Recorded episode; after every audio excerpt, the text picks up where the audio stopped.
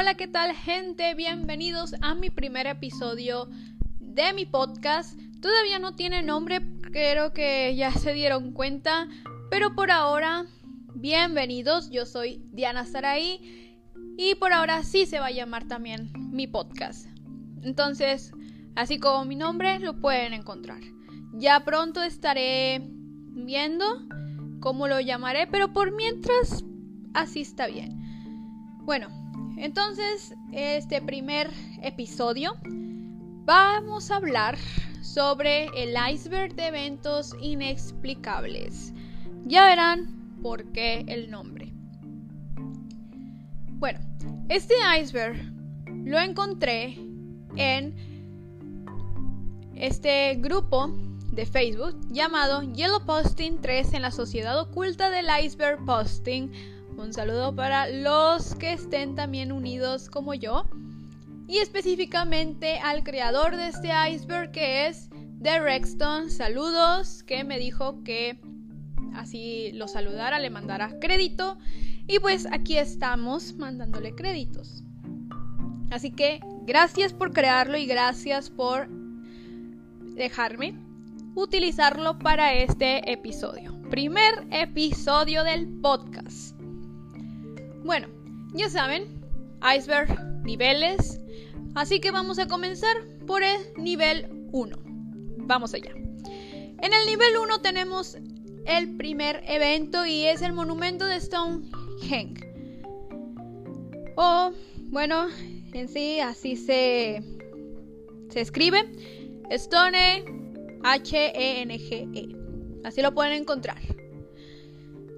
Esta información la saqué de la página oficial de National Geographic y pues vamos a ver qué dice.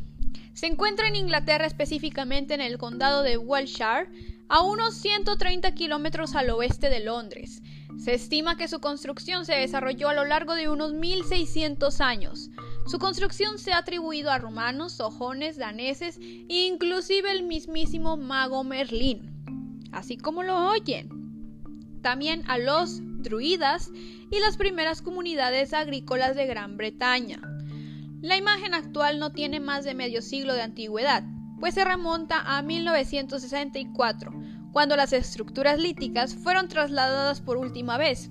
Solo 7 de los 25 soportes mantienen, así se mantienen inalterados. Como los encontraron, encontraron, así están hasta el día de hoy, solamente 25. Los otros han sido levantados y reparados al menos en una ocasión, y en el siglo XX varios megalitos fueron asentados en hormigón. Se sabe que Stonehenge, Stonehenge surgió a finales del Neolítico. Perdón si no lo puedo pronunciar, es que de verdad no sé bien cómo se pronuncia. Pero bueno, hacia el año 3100 a.C. Después de cada evento, de cada eh, lugar que yo les vaya a hablar, voy a hablar de las teorías que abarcan y complementan a estos eventos. La primera, consideran que el hombre prehistórico era un ser retrasado, preocupado solo de sobrevivir y de alimentarse desde la oscura soledad de su caverna y que no tenía los medios técnicos para realizar esa enorme labor de ingeniería, o sea, ¿cómo es que un hombre prehispánico que vivía en las cavernas pudo haber construido algo como ese monumento? ¿Cómo podría ser? Entonces es una teoría de que a eso se le atribuye a que pues fueron los extraterrestres los que teletransportaron esas piedras para crear lo que sería algún tipo de receptor magnético que les serviría de alguna forma como faro, referencia o centro de comunicaciones en sus paseos terrícolas. Y no se preocupen, ¿eh? porque así van a encontrar a lo largo del podcast que mucho se asemeja a los extraterrestres, así que no es la primera vez que los voy a mencionar. Los aficionados a esta teoría relacionan Stonehenge con los famosos círculos en las cosechas o crop circles, que si no saben bien de qué estoy hablando, son esos círculos tan famosos que se hacen por las naves, que es como de que se marcan en las cosechas que está como que todo, no hay, ¿cómo decirlo? No hay siembra en un todo un círculo, está completamente eh, eh, así como, básicamente, ¿cómo se le dice? Chicos, que se me van las palabras. Eh, como si le pasaran la podadora, básicamente. Y tienen marcas en el piso quemadas también como si fueran por las mismas naves extraterrestres que se hicieron muy famosas en su tiempo en las granjas y llamaban mucho la atención. En películas también aparecen. Pero bueno, la segunda teoría nos dice que la idea de que Stonehenge era un gran observatorio estelar es antigua y todavía cuenta con un buen número de aficionados que se basan en las muchas coincidencias que se dan entre la configuración de las piedras y determinados alineamientos de estrellas o de otros elementos del cielo. Estas teorías se refuerzan en supuestos fenómenos lumínicos que se dan en días clave como los solsticios, equinoccios o eclipses solares y lunares. Así como lo oyen. Básicamente que pues era un observatorio antiguo donde podían estudiar sobre las estrellas y demás elementos del cielo. La siguiente teoría es que la idea de que el megalito es un gran cementerio no es nueva y pues se alimenta en la existencia de cientos de enterramientos similares de toda la región que se habrían realizado con claro objetivo religioso y ceremonial. No se sabe si sería un cementerio de la élite social del momento o una especie de necrópolis o ciudad de los muertos con claras connotaciones místicas. Pues un cementerio, ya como vieron, para la élite, algo más ceremonial, aquí muy especial todo, es a lo que se le da el tributo. Lo que dice esta teoría. Y la última teoría es sobre la acústica mágica, pues en 2020 un estudio científico trató de demostrar que la configuración original de las piedras, ya perdida, amplificaba la voz humana dentro del círculo y disminuía su potencia si te ubicabas fuera. Se trataría entonces de algún tipo de templo ritual en el que se realizarían rezos, cantos o música, y que querría ser discreto y evitar oídos externos. Las piedras habrían creado efectos de reverberación o sea, prolongación de tiempo de duración de un sonido en el interior de un lugar en determinados tonos musicales. Es como el eco que se va repitiendo mientras baja como el aumento de baja su potencia del sonido y todo eso. Bueno, aquí si por ejemplo alguien gritaba, alguien cantaba, pues ese ruido se extendía por mucho más tiempo en ese espacio. Si no saben o no se dan una idea de cómo es el monumento, no sé si vieron la película de Valiente, donde Mérida va persiguiendo a la luz y se encuentra como en un círculo de piedras. Es muy parecido, la verdad, es muy parecido a este monumento. Hay una en específico que es como dos piedras gigantes paradas en vertical y una acostada arriba de las dos como si la estuvieran sosteniendo. Me parece como una puertecita. Muy grande, por cierto. Pero bueno. El siguiente evento es sobre los Moais, los famosos Moais. Estos gigantes de piedra fueron hechos por los Rapanui para representar a sus ancestros, gobernantes o antepasados importantes, que después de muertos tenían la capacidad de extender su mana o poder espiritual sobre la tribu para protegerla. Se encuentran en la isla de Pascua, pesan casi de 80 a 100 toneladas y altura de 10 metros. Los científicos probaron con diversas hipótesis en el pasado, imaginando que los isleños utilizarían combinaciones de trineos, ruedas o cuerdas, pero ahora un grupo de arqueólogos han desarrollado una nueva teoría. Se dice que los Moai se movieron exclusivamente gracias a cuerdas y tracción humana y no se puede asegurar con certeza, pero según diversos estudios, el arte de esculpir rocas lo trajeron los primeros pobladores polinesios. Recuerden que Isla de Pascua era una isla inhabitada, pero nativos de otras islas cercanas, o sea, los polinesios, la encontraron y colonizaron. Y no estoy hablando de los youtubers, que por cierto, yo los sigo. Soy muy fan. Y hay dos teorías. Pues la primera se teoriza que hubo más de 7.000 habitantes, por lo tanto se tenía que usar muchos recursos para cazar, cultivar, etc. Así que eso provocó sobreexplotación de recursos llegando a la hambruna. Básicamente, los mismos habitantes, claramente si eran demasiados, tenían que seguir cultivando y talando más árboles para poder subsistir. Pero pues llegó un punto en el que sobreexplotaron tanto que ya no había nada. Ya no quedaba nada y lo único que quedaba era morir de hambre. La segunda se trata sobre extraterrestres. ¿Cómo que no? Que fueron construidos por los extraterrestres y también pues movidos por ellos, puestos ahí por ellos. Claramente algo muy muy lógico, aunque no entiendo por qué los extraterrestres pues pondrían ese, a los moais, no lo sé. Pero bueno, los extraterrestres lo entenderán tal vez. El siguiente evento nos habla sobre el ave gigante Moa y no es un evento más que todo, pues es un animal que vivió hace muchos, muchos siglos. Pero bueno, vamos a hablar del ave en particular, en específico sobre qué era el ave más alta que ha existido. Bueno, se considera el ave más alta que ha existido. Y proviene de Nueva Zelanda. Algunos científicos creen que parecían una avestruz muy grande, otros dicen que probablemente no podían caminar con el cuello sostenido tan alto. Si caminaban como lo hace una avestruz, las hembras habrían llegado a ser de alrededor de 3 metros, de alto, aunque los machos pues podrían haber sido más bajos y llegaba a pesar 250 kilogramos, los huevos inclusive pesando hasta 7 kilos. En realidad, la moa gigante parece que no tenía ninguna ala en absoluto, por lo que no podían volar. Además, de que básicamente a los humanos les gustaba y les atraía mucho, ya que podían alimentar a un gran número de personas con solamente un ejemplar.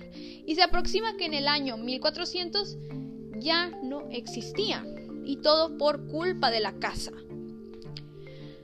Pues básicamente otra, otro animal que sufrió las consecuencias de la caza y tuvo que ir a la extinción gracias al ser humano. Entonces, pues sí, era un ave, básicamente un animal fácil de cazar, se aprovechaban de ello y lo hacían a veces en exceso.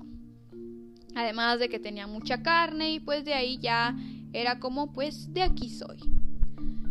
Ya en la película, este es un ejemplo de donde pueden ver, este, si la han visto la película de King Kong del 2005, ahí pueden ver a un ave moa en una escena cuando están pues en la selva se mueven como las hojas y le disparan adentro de las hojas, pero no se ve qué es. Justamente a lo que le disparan es un ave moa. Después terminan de asesinarla pues con la escopeta. Pero bueno, sigamos. Las líneas de Nazca. Las líneas de Nazca en el sur de Perú son un grupo de geoglifos precolombinos que se extienden en las arenas del desierto. Abarcan un área de casi mil kilómetros cuadrados y hay alrededor de 300 figuras distintas, que incluyen animales y plantas. Están compuestos por más de 10.000 líneas, algunas de estas de 30 metros de ancho y más de 9 kilómetros de largo. Es más fácil ver las figuras desde el aire o desde montañas cercanas. Puede haber líneas de hasta 295 metros. La profundidad de los surcos también varía desde simples hendiduras superficiales hasta zanjas de no más de 30 metros. Fueron trazadas por la cultura nazca y están compuestas por varios cientos de figuras que abarcan desde diseños tan simples como líneas hasta, como líneas hasta complejas figuras zoomorfas, fitomorfas y geométricas que aparecen trazadas sobre la superficie terrestre. Se cree que en un principio se crearon por motivos puramente rituales, pero más tarde fueron colocándose a lo largo del camino para llevar que llevaba a Kawachi. Estas figuras no servían para señalizar el camino de peregrinación, que debía estar bien marcado, sino para animar las vistas desde el este, dándole además un sentido ritual. Algunas de las figuras que podemos encontrar de animales son mono, araña, garza, grulla, pelícano, colibrí, caracol, ballena, perro, llama, iguana, serpiente, lagartija y lagarto. Son algunas de las figuras que podemos encontrar ahí. También se podría decir que el proceso fue más simple de lo que se cree, pues no requirió de grandes inversiones ni de materiales, ni de esfuerzo, ni de tiempo. Los creadores de estas líneas se abocaron a extraer una serie de rocas oxidadas del suelo. Estas rocas, oscurecidas por el proceso de oxidación, eran pequeñas y angulosas. Tras sustraer las rocas, quedaron al descubierto aquellas capas no afectadas por el proceso de oxidación y que por lo tanto conservaron un color más claro. Así las piedras extraídas más oscuras remarcaron los bordes al lado de las líneas expuestas, lo que brinda nitidez a los trazos y facilita su observación a distancia. Es posible que se hayan diseñado y ejecutado mediante un sistema de cuadrículas, hechas con madera y cuerdas para trasladar los modelos a escala. La durabilidad de las líneas de Nazca se relaciona con el clima de la región, el cual se caracteriza por temperaturas estables que oscilan alrededor de los 25 grados centígrados. La practicante inexistente pluviosidad y la presencia de aire caliente que hace que el viento se desvíe, lo que evita el desgaste de las mismas. Básicamente lo que muchos se preguntan es cómo es que esta civilización pudo hacer estas líneas tan largas, tan grandes y que justamente pues, no se desgasten, que nada haga que se borren, que se mueva todo, se haga todo un desastre, no pasa. Todavía hasta el día de hoy están intactas, se ven bien desde lo alto y sobre todo que son muy grandes, muy largas. ¿Cómo es que hubo personas que pudieron llegar a hacer eso?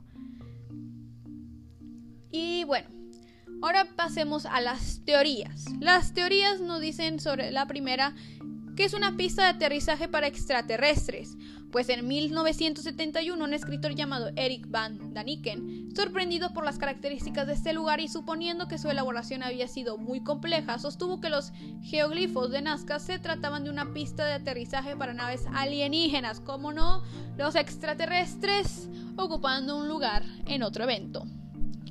Disculpen, tengo que tomar soda. Gracias. La siguiente es, nos habla sobre que son pistas o fueron pistas para Olimpiadas prehispánicas en su tiempo. Básicamente como las Olimpiadas que conocemos hoy en día. Pero bueno, en 1980 George Avon Brionic sostuvo que podían tratarse de pistas de carreras para celebrar una suerte de jornada de competencia deportiva, es decir, una especie de Olimpiadas aunque serían de tipo ritual. La siguiente nos dice sobre un propósito religioso. En 1977, la teoría de Jim Woodman plantearía que las líneas de Nazca tenían propósitos religiosos, por lo tanto habrían sido hechas para ser observadas por los dioses e incluso por personas que habrían podido elevarse en el desierto en aerostatos. Esto implica que Woodman postulaba la hipótesis de que la cultura nazca manejaba elementos de navegación aérea, o sea, muy, muy avanzados a su tiempo. Esto es lo que nos quiere decir Woodman. Y bueno, pasemos al siguiente evento. El siguiente evento se llama el Ans Aux. No sé si lo estoy pronunciando bien, pero se escribe L-A-N-S-E a-U-X. Situado en el extremo de la gran península del norte de la isla de Terranova, Canadá, este parque alberga los vestigios de un asentamiento vikingo del siglo XI, que prueban una primera presencia de los europeos en el continente americano desde esa época. Los excavaciones. Las excavaciones han puesto al descubierto vestigios de edificios construidos con terrenos con terrones de turba y armazones de madera. Pues en 1963 los arqueólogos encontraron las ruinas vikingas de este lugar en la punta septentrional de la isla de Terranova, que corresponden a la descripción que hizo Leif Erikson de este lugar. Creo que fue nombrado en Bob Esponja una vez. Creo que sí, creo que sí este personaje. Eh, perdonen, Sí, no sé mucho de esa historia, pero creo que fue nombrado ahí. Creo que sí. Bueno, sigamos. El asentamiento estaba formado por al menos ocho edificios, tres viviendas, una forja con tecnología de extracción de hierro idéntica a la de los vikingos, un aserradero para abastecer a un astillero y tres almacenes. El mayor de los edificios medía 28.8 metros de largo y 15.6 de ancho y estaba dividido en varias habitaciones. La construcción era del tipo de las casas de Islandia, los techos estructuras de madera que luego cubrían con hierba, y las dataciones por carbono 14 indicaron edades en torno al año 1000. También se encontraron objetos como lámparas de aceite, jabón, una aguja de hueso y clavos de hierro, por lo que parece, pues también hubo construcciones pequeñas que funcionaban como talleres de carpintería. El sitio fue declarado Patrimonio de la Humanidad por la UNESCO en 1978. Ya es un patrimonio de la humanidad. No sé muy bien, eh, esto parece que sí, pueden ir a visitarlo. No sé si pueden entrar a las casas, a los edificios, no estoy, no estoy muy segura de eso. Pero la verdad se ve muy bonito, la verdad si buscan imágenes se ve muy lindo, se ve muy bonito. Y literal es como campo, es como... Me recuerda mucho al Hobbit, a la película del Hobbit, como esas casitas así, como de madera y así. Muy, muy, muy natural. Si la quieren buscar, este lugar, ya se los dije, es el Anse AUX, L-A-N-S-E-A-U-X, para que lo busquen ahí. Y por fin pasamos al nivel número 2. La primera que vamos a contar aquí es la fortaleza de Saksai Huaman. Esta fortaleza, en sí primero vamos a ver el nombre. Saksai significa hartarse y Huaman, halcón, o sea, lugar donde se sacia el halcón es el término más común con que se le conoce a este complejo. Es un sitio arqueológico inca cuya construcción data del siglo XV, ubicada a dos kilómetros al norte de la ciudad de Cusco, Perú. Es una de las edificaciones del imperio de los incas más increíbles del mundo. Sacsayhuamán tiene una superficie total de 3.000 hectáreas y alberga una gran variedad de flora y fauna andina. La fortaleza de Sacsayhuamán se encuentra ubicada a 2 kilómetros al norte de la ciudad del Cusco. A pesar de que muchas personas pueden considerar a Sacsayhuamán una fortaleza inca, en realidad fue construido con un objetivo ceremonial y como templo del sol. Puedes llegar en taxi, caminando o en City Tour. Ok, ahora vamos a hablar de la Puerta del Sol. Este sitio arqueológico en Tiahuanaco, Bolivia, es un lugar que recibe este nombre debido a que se convirtió en una de las puertas de la muralla que rodeaba Madrid en pleno siglo XV. Está orientada hacia el nacimiento del sol, por lo que no tuvieron ninguna duda en llamarla Puerta del Sol. Construido por la cultura preinca, contiene códigos y figuras que hasta el día de hoy no han sido descifradas. Se dice que pudo ser una puerta entre dimensiones gracias al dios Huiracocha, donde se espera que al final de los tiempos vuelva, algunos incluso teorizando que el único que pudiera descifrar estos jeroglíficos es el anticristo, el mismísimo anticristo que tanto mencionó la Biblia en el Apocalipsis. No por nada se dice que el mismo Dios va a atravesar esa puerta al final de los tiempos. En el Apocalipsis, claramente con la llegada del anticristo.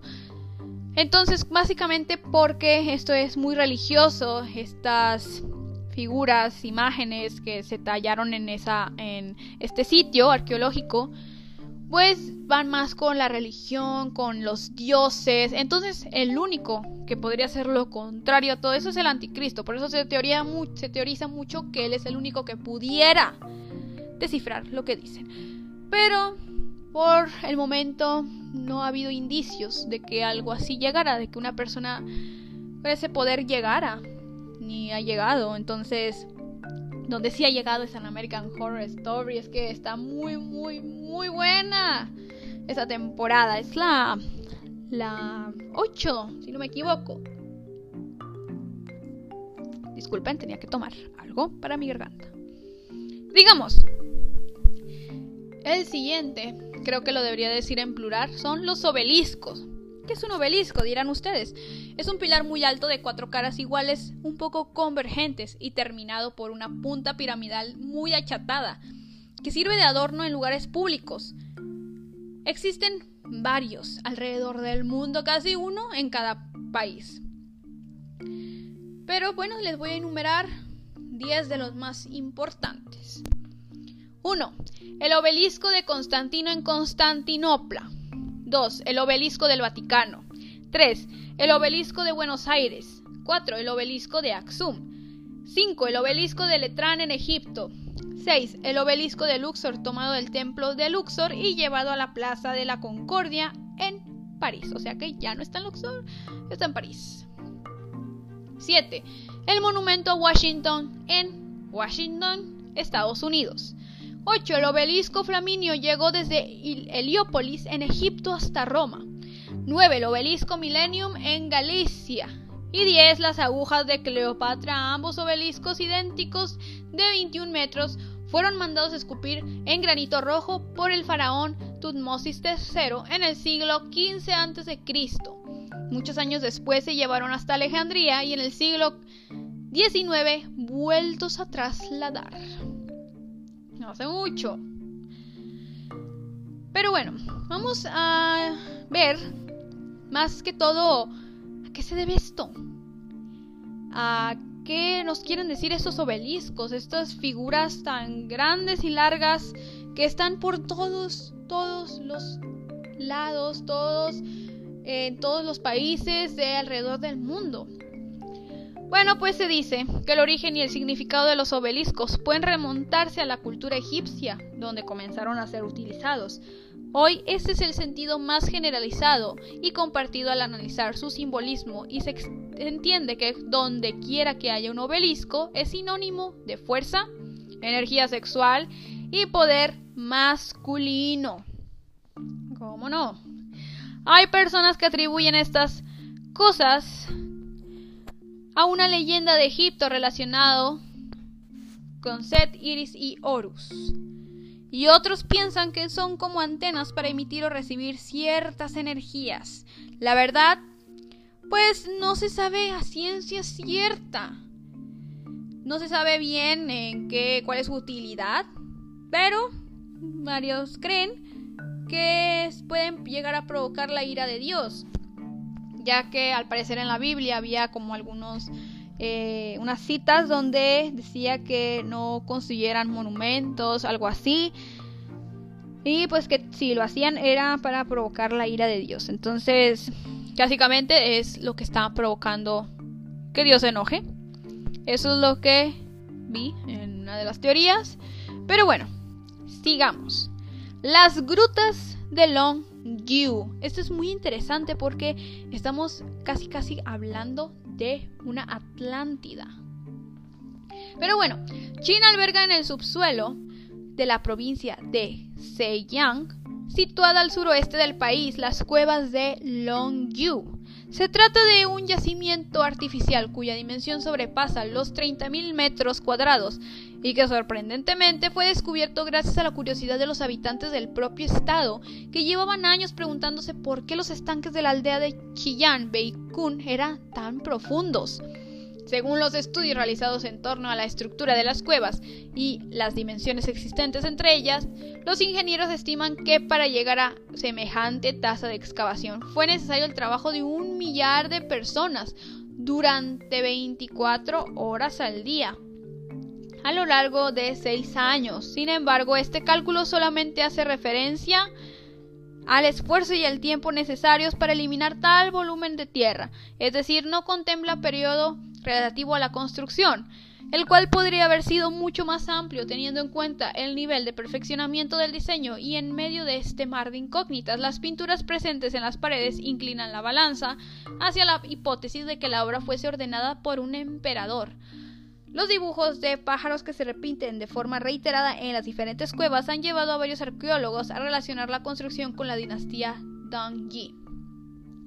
Las aves eran el tótem de esta civilización prehistórica, que gobernó en varias áreas de, de China oriental entre 1500 y 1900 años atrás, un lapso de tiempo que puede encajar con la construcción de las cuevas de Longview.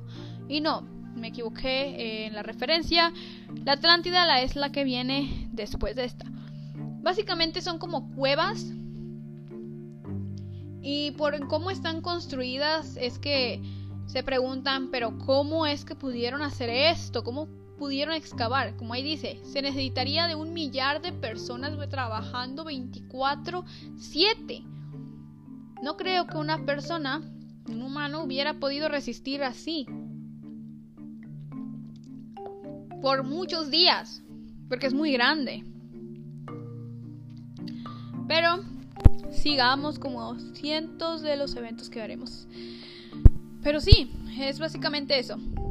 Eh, yo vi, puedes ir, es un lugar turístico, eh, puedes pagar tu entrada, te hablan de ahí, puedes entrar a la cueva y todo. Se ve bonito, la verdad, tengo que admitirlo, se ve muy bonito. Y pues si algún día están por allá, adelante, se lo recomiendo. Bueno, pasemos al nivel 3, número 3. La ciudad sumergida de Yonaguni, sí, el mismo nombre de la canción de Bad Bunny, cómo no. Este sí es algo parecido a la Atlántida, estamos con algo semejante, algo casi que igual. Al sur de la costa de Japón, en las islas Ryukyu, a 25 metros de profundidad alcanzó a distinguir una serie de escalones, tallados casi a la perfección y con bordes rectilíneos sin signos de erosión, o sea, de ningún desgaste. Se cree que tiene más de 10.000 años, pero hay diferentes teorías sobre su origen. Algunos creen que se trata de un vestigio de una civilización que floreció en el Pacífico, perdida hace mucho tiempo. El pueblo Homon, que habitó el Japón prehistórico hacia el año 12.000 antes de Cristo. Es como una tipo Atlántida, pero por las fotos que vi son como si fueran nada más puros escalones. Se teoriza que puede haber mucho más, que tal vez si escarben o algo por el estilo pueden encontrar casi una ciudad sumergida. Y bueno, como la Atlántida básicamente. Pero muy, muy interesante. O sea, una ciudad en el fondo del océano. Muy, muy interesante. Sigamos con el siguiente evento, el siguiente lugar. La ciudad de los muertos. O la necrópolis del Cairo. También conocida como Carafa, es un necrópolis árabe y el cementerio situado debajo de las colinas Mokatam en el sureste del Cairo la capital del país africano Egipto. Los habitantes del Cairo, los cairotas y la mayoría de los egipcios lo llaman el Arafa. Traducción, el cementerio. Se trata de una red de tumbas de 4 millas, o sea, 6.4 kilómetros de largo, norte a sur, y estructuras como mausoleos donde algunas personas viven y trabajan entre los muertos. Algunos residen aquí para estar cerca de los antepasados que van desde recientes a los de antiguo linaje. Algunos viven aquí después de haber sido obligados a abandonar el centro del Cairo debido a las demoliciones de la renovación urbana y las presiones urbanísticas que ocurrieron en la década de 1950. Pero bueno, Imaginen una ciudad donde las tumbas no están bajo el suelo, sino por encima. Las tumbas están por encima del piso, expuestas, siendo pues tumbas normales, pero no están enterradas. Los ataúdes no están enterrados. Entonces, las personas trabajan su vida normal alrededor de las mismas tumbas, porque no las pueden quitar, no pueden hacer nada, bueno, no lo hacen y tienen que eh, adaptarse a vivir entre los muertos, se podría decir. Muy, muy raro y wow, fascinante de que las personas se hayan acostumbrado a eso, así, normal.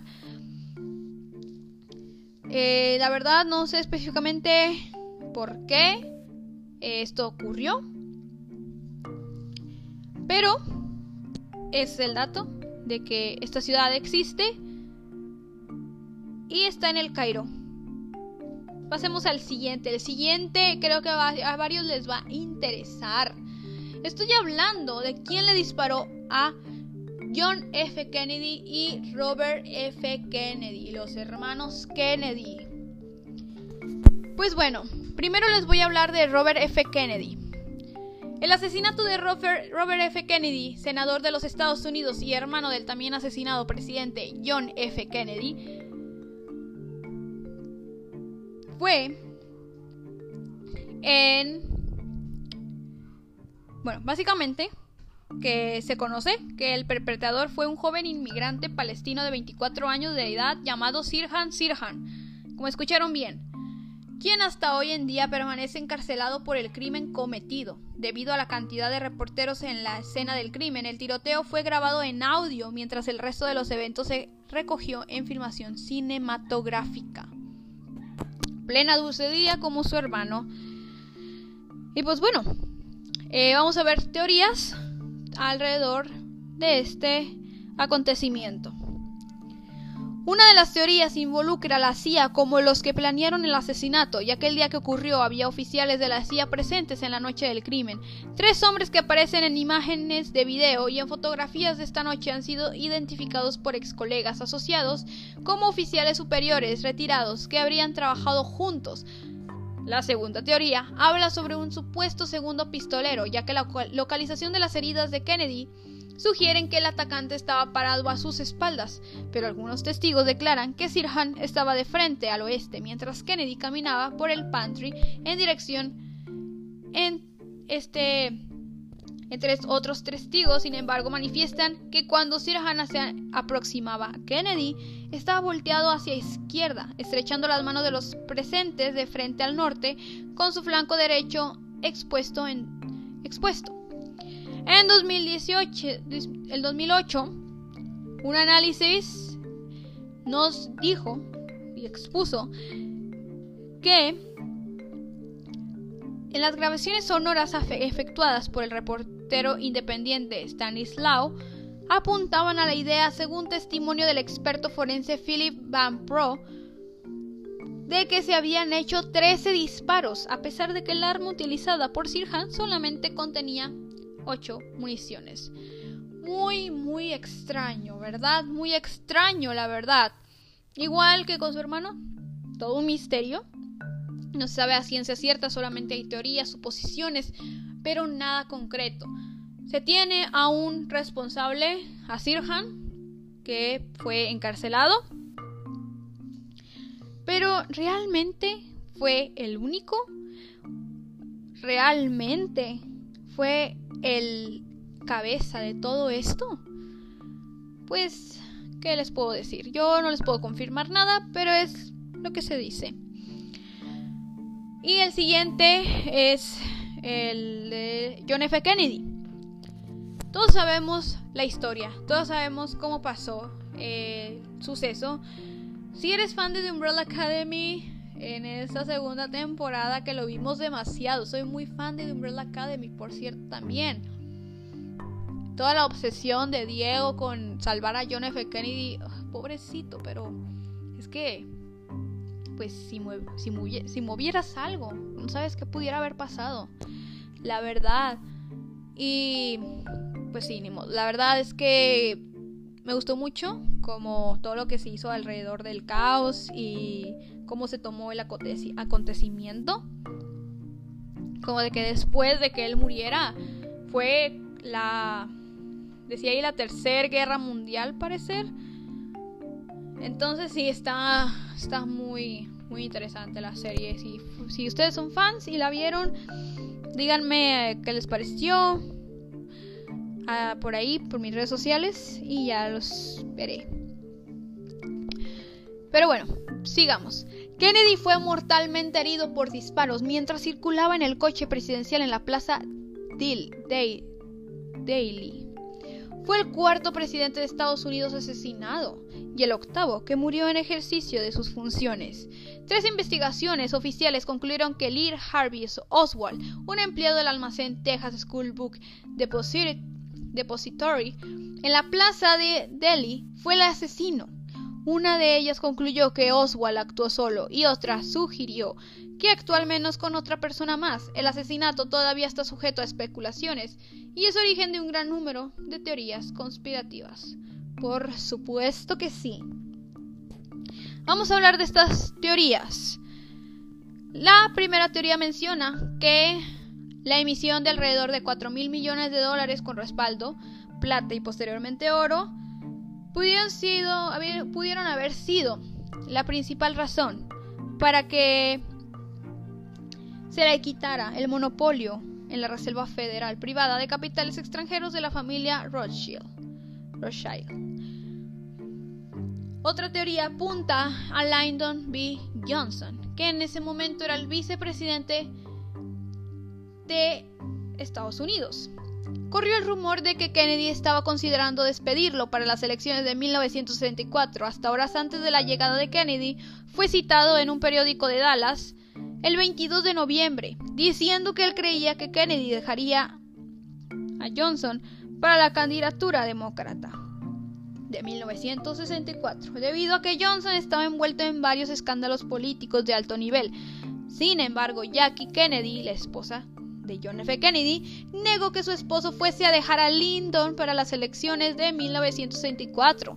También en el momento de la muerte de Kennedy, Johnson estaba sujeto a cuatro importantes investigaciones criminales, una por violación de contratos gubernamentales, otra por prevaricación, otra por lavado de dinero y una por soborno. Todas estas investigaciones terminaron cuando ascendió a la presidencia. Otro dato es que cuando él llegó a la presidencia, canceló todo lo que tuviera que ver con el asesinato de John F. Kennedy, lo cual lo hace más sospechoso todavía. Y en ese momento, pues cómo no, si ya tenía cuatro investigaciones criminales. Muy sospechoso, o sea, sí había razones para sospechar de él. Pasamos al nivel 4. Les voy a hablar de las luces de Hesdalen. Las luces de Hesdalen son un fenómeno luminoso inexplicado en el valle de Hesdalen, en, Noruega. Estas luces son bien conocidas y han sido registradas y estudiadas por los físicos. Según los testimonios de los habitantes, dichas apariciones pueden darse a cualquier hora del día o de la noche. Pueden ser breves o durar varias horas. Hay diversos registros en fotografía y en video de estos eventos. Una dice que el fenómeno obedecería a un proceso de combustión espontánea entre el polvo de escandio y el contacto con el aire. Ya estamos hablando de teorías. Este elemento perteneciente al grupo de las tierras raras es común en los suelos del valle de Hestalen. Otra teoría habla de la ionización entre nubes de cristales de Coulomb y el radón de la atmósfera, que incluso puede generar residuos radiactivos. En tanto, una de las hipótesis restantes plantea el efecto piezoeléctrico de algunas rocas que generarían descargas y provocarían combustiones inesperadas. Por algún motivo, se tiene la tendencia a asociar lo que se desconoce con algo sobrenatural. En definitiva, hay un enigma en todo esto. Pero eso no significa que sea algo excepcional con respecto a las leyes de la física que vemos en otros fenómenos naturales. Solo será cuestión de esperar lo que diga el tiempo y el destino.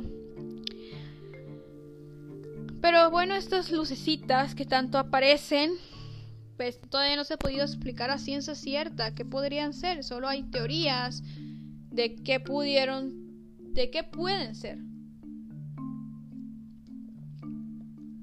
Pero bueno. Ya en el nivel 5, ya vamos a pasar al nivel 5. Y ya de aquí les voy a hablar de, cada una de cada nivel. La caldera del diablo, esta es muy interesante también. En el parque Hus C.R. McNee de Minnesota, en Estados Unidos, sucede uno de los fenómenos naturales más estudiados del mundo. Se trata de la caldera del diablo. Una cascada cuya agua desaparece en el interior de una estrecha caldera. Atravesando el parque Judge fluye el río Brut, que nace en el lago Vista y recorre 65 kilómetros hasta que desemboca en el lago superior. Cuando apenas faltan dos kilómetros para la desembocadura, el río se divide en dos saltos de agua. El caudal de la primera cascada, de unos 15 metros, continúa su camino hasta el lago superior, mientras que el del segundo, conocido como la Caldera del Diablo, de unos 3 metros. Desaparece sin dejar rastro. Hasta ahora muchos habían sido los estudios realizados para intentar esclarecer dónde se perdía el agua de esta caldera, utilizando todo tipo de instrumentos, desde tintes para el agua, pelotas de ping-pong, hasta sumergibles con localizadores GPS, pero con escasos resultados. Algunos científicos opinan que el agua va por un río subterráneo hasta el lago, pero la última y principal teoría que han desarrollado los hidrólogos del Departamento de Recursos Naturales de Minnesota es que el agua sale prácticamente en el mismo momento en el que cae por la cascada. Hasta esta conclusión han llegado midiendo el caudal del río antes y después de caer a la caldera. Antes de la caída, el caudal es de 3.48 metros cúbicos por segundo, mientras que después de 3.42 metros cúbicos por segundo una cantidad muy pequeña que hace pensar que el agua, aún sin saber por dónde, vuelve al cauce casi en el mismo momento de caer por la cascada. Un misterio resultó solo a medias, porque ¿dónde están las pelotas de ping-pong, el agua teñida o los dispositivos GPS? Muy buena pregunta. Básicamente todo lo que se va por ahí ya no vuelve. Se supondría que una cascada todo tendría que volver porque el agua va haciendo como un ciclo. Pero acá no, acá es diferente. Las cosas que van por ahí ya no regresan. Por eso es que se le conoce como si fuera la caldera del diablo, o sea, como si las cosas fueran al mismo infierno. Porque no se sabe por dónde llega bien el agua, cómo es que no regresa, pero no hay otra forma de que se vaya por otro lado. Pasamos al nivel 6, Matusalén patriarca hebreo, abuelo de Noé y padre de Lamec. Según la Biblia, vivió 969 años, es decir, pues mucho tiempo, claramente. Pues bueno, en Génesis capítulo 5 Moisés registró la genealogía de Adán. El nombre que comúnmente sobresale en esa lista es Matusalén. Matusalén es la persona de más edad registrada en la escritura y su nombre es a menudo usado hoy con referencia a algo o alguien de mucha edad. En el versículo 21 de ese capítulo aprendemos que Matusalén fue el hijo de Enoch, y ahí se nos informa que vivió 187 años y engendró a Lamec. Después de que engendró a Lamec, 782 años engendró hijos e hijas. Fueron pues todos los días de Matusalén 969 años y murió después de eso. Entonces, pues ya con todas las siendo números de que a la luz de esta información nosotros podemos tomar la edad de Matusalén cuando Lamec nació, 187, añadirle la edad de Lamec cuando él engendró a Noé, 182, y la edad de Noé cuando las aguas del diluvio vinieron, o sea, 600, y ahí podemos determinar que Matusalén tenía 969 años de edad al año que el diluvio vino. Ya que Génesis 5, el versículo 27, indica que esta fue la edad a la cual Matusalén murió. Es lógico concluir que él, murió el año del diluvio. Sin embargo, la Biblia no indica que él murió como resultado del diluvio. Misterioso, ¿no creen? Nivel 7. El barco fantasma Mary Celeste. Fue un bergantín mercante estadounidense que fue encontrado desierto y navegando a la deriva en el Océano Atlántico frente a las Islas Azores el 5 de diciembre de 1872. Pues, en 1872, el capitán Benjamin Briggs y la tripulación del Mary Celeste zarparon del puerto de Nueva York rumbo a Genova, Italia. A bordo iban siete tripulantes seleccionados por el propio Briggs, minuciosamente seleccionados porque a bordo también iban su esposa e hija. Según, reconstruyen varios marineros, un 5 de diciembre, un barco de Canadá llamado Dei Gratia se encontraba en una isla cerca de Nueva Jersey esperando a un cargamento de petróleo, también con destino a Genova. Genova, al igual que el Mary Celeste seguiría el trayecto vía Gibraltar. Básicamente, cuando lo encontraron, encontraron, no encontraron tripulantes, estaba vacío, desierto. La verdad, eh, así, así como si no hubiera nadie ahí. Entonces, ¿cómo llegó a ese lugar? Se dieron cuenta de que si bien los tripulantes no estaban, sus pertenencias aún yacían en los camarotes. Se postula que, pues, las hipótesis que se plantearon fue fueron desde un motín de la tripulación hasta criaturas sobrenaturales, pasando por catástrofes climáticas y asaltos piratas. Y el último, el nivel 8, el último evento fue el de Annelies Michael. Fue una mujer alemana y católica que fue sometida a un exorcismo de 1975 y que murió al año siguiente, tras negarse a continuar con el tratamiento médico y psiquiátrico que le habían encomendado durante los siete años anteriores a su fallecimiento. Durante las sesiones, Annelies manifestó estar poseída por los seis demonios diferentes. Lucifer, Caín, Judas Iscariote, Nerón, Hitler, y un sacerdote corrupto del siglo XVI de apellido Fleischmann. Estos dos últimos fueron sustituidos por Belial y Legión en la película. Si no saben de qué estoy hablando, pues este caso inspiró al exorcismo de Emily Rose del 2005 y Requiem, el exorcismo de Micaela del 2006. Luis Salt, un párroco con cierto prestigio en el ámbito de los exorcismos en Alemania, conoció a Annelies en 1973 y se convenció que presentaba síntomas de ser poseída. Aquí hay un dato curioso, es que en aquel tiempo el párroco habló con la familia de la chica explicándoles que la iglesia no aceptaba el proceso de exorcismo, pues su hija no presentaba todas las condiciones como hablar en otras lenguas que desconoce, fuerza descomunal o aberración ante imágenes religiosas, algo que sus padres le contaron a la joven la joven. Perdonen. Esto podría sonar como algo normal, sin embargo, tras este suceso repentinamente, la joven empezó a presentar este tipo de síntomas, por lo que tiempo después se debatió sobre el poder de la sugestión humana. Como de que, ah, qué raro que dije que pues, no tenía estos síntomas y ya después los tuvo. Pero, sigamos. Cabe destacar que ya han existido varios estudios sobre el poder de la mente, pues incluso pueden llegar a provocar la muerte de alguien. Con estas nuevas pruebas bajo el brazo, Al consiguió la autorización de la iglesia y se propuso a realizar un exorcismo que duró aproximadamente 10 horas y no salió tan bien. Al parecer, y a deducción de Al, como los padres de Annelies, el exorcismo había fallado por los medicamentos de esquizofrenia que tomaba la chica, por lo que decidieron suspenderlo, algo que más tarde sería la causa de su juicio. Durante un año entero se le practicaron diversos exorcismos, todos y cada uno de ellos fueron registrados en cintas de audio y fotografías, donde se podía ver el terrible deterioro que sufrió la joven, así como horripilantes voces.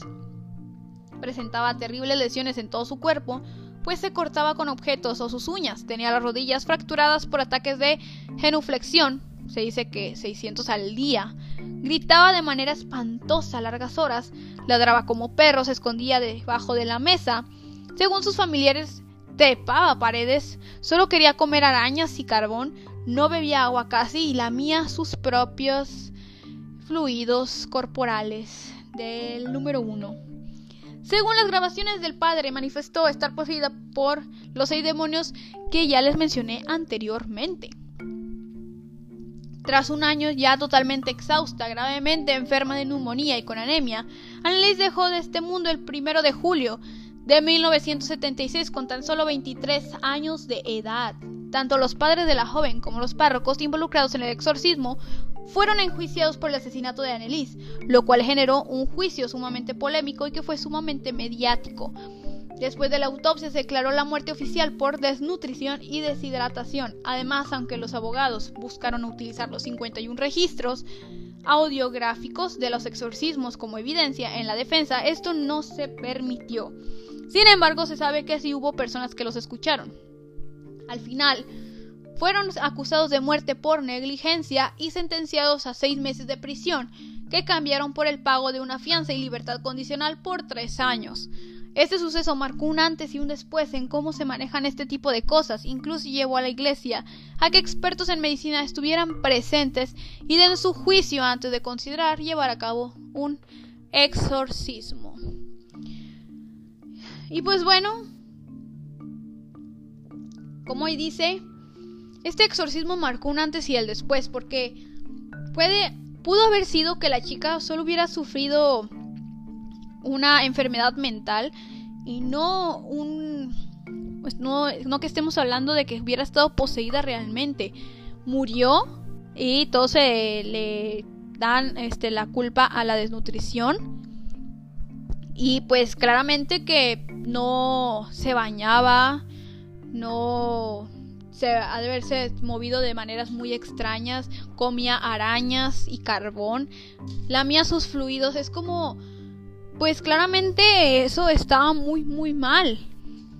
Entonces, lo bueno es que al menos hizo ese cambio de que ya no lo vieran tanto por el modo de la religión, de que, ah, es que son demonios, sino más que todo por el ámbito psicológico.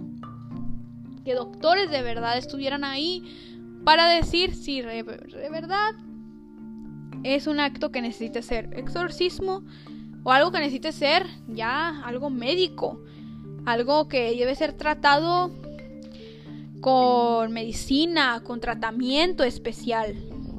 Esto lo podemos ver, yo sí vi la película de Emily Rose. La verdad, pues sí muy interesante porque ves el juicio, cómo se trató todo. Y pues cómo fue todo ese círculo mediático que se hizo alrededor de este caso. La verdad, muy lamentable por la chica que tan solo tenía 23 años. Y pues bueno, ¿qué les puedo decir? Eh, así terminamos este primer episodio de podcast. Y pues bueno, ya me dirán por redes sociales qué les pareció. Por cierto, mis redes sociales me van a encontrar como Diana Saraí o arroba 20dsmm12. Así de fácil mi usuario, como ven. Y pues bueno, nos seguiremos escuchando por acá.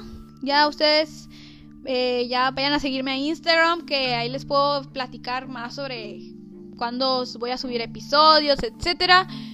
Pero bueno, yo fui y siempre seré Diana Saraí. Y nos vemos en el siguiente episodio del podcast. Que todavía no tiene nombre, por cierto. Pero bueno, aquí los espero. ¡Adiós!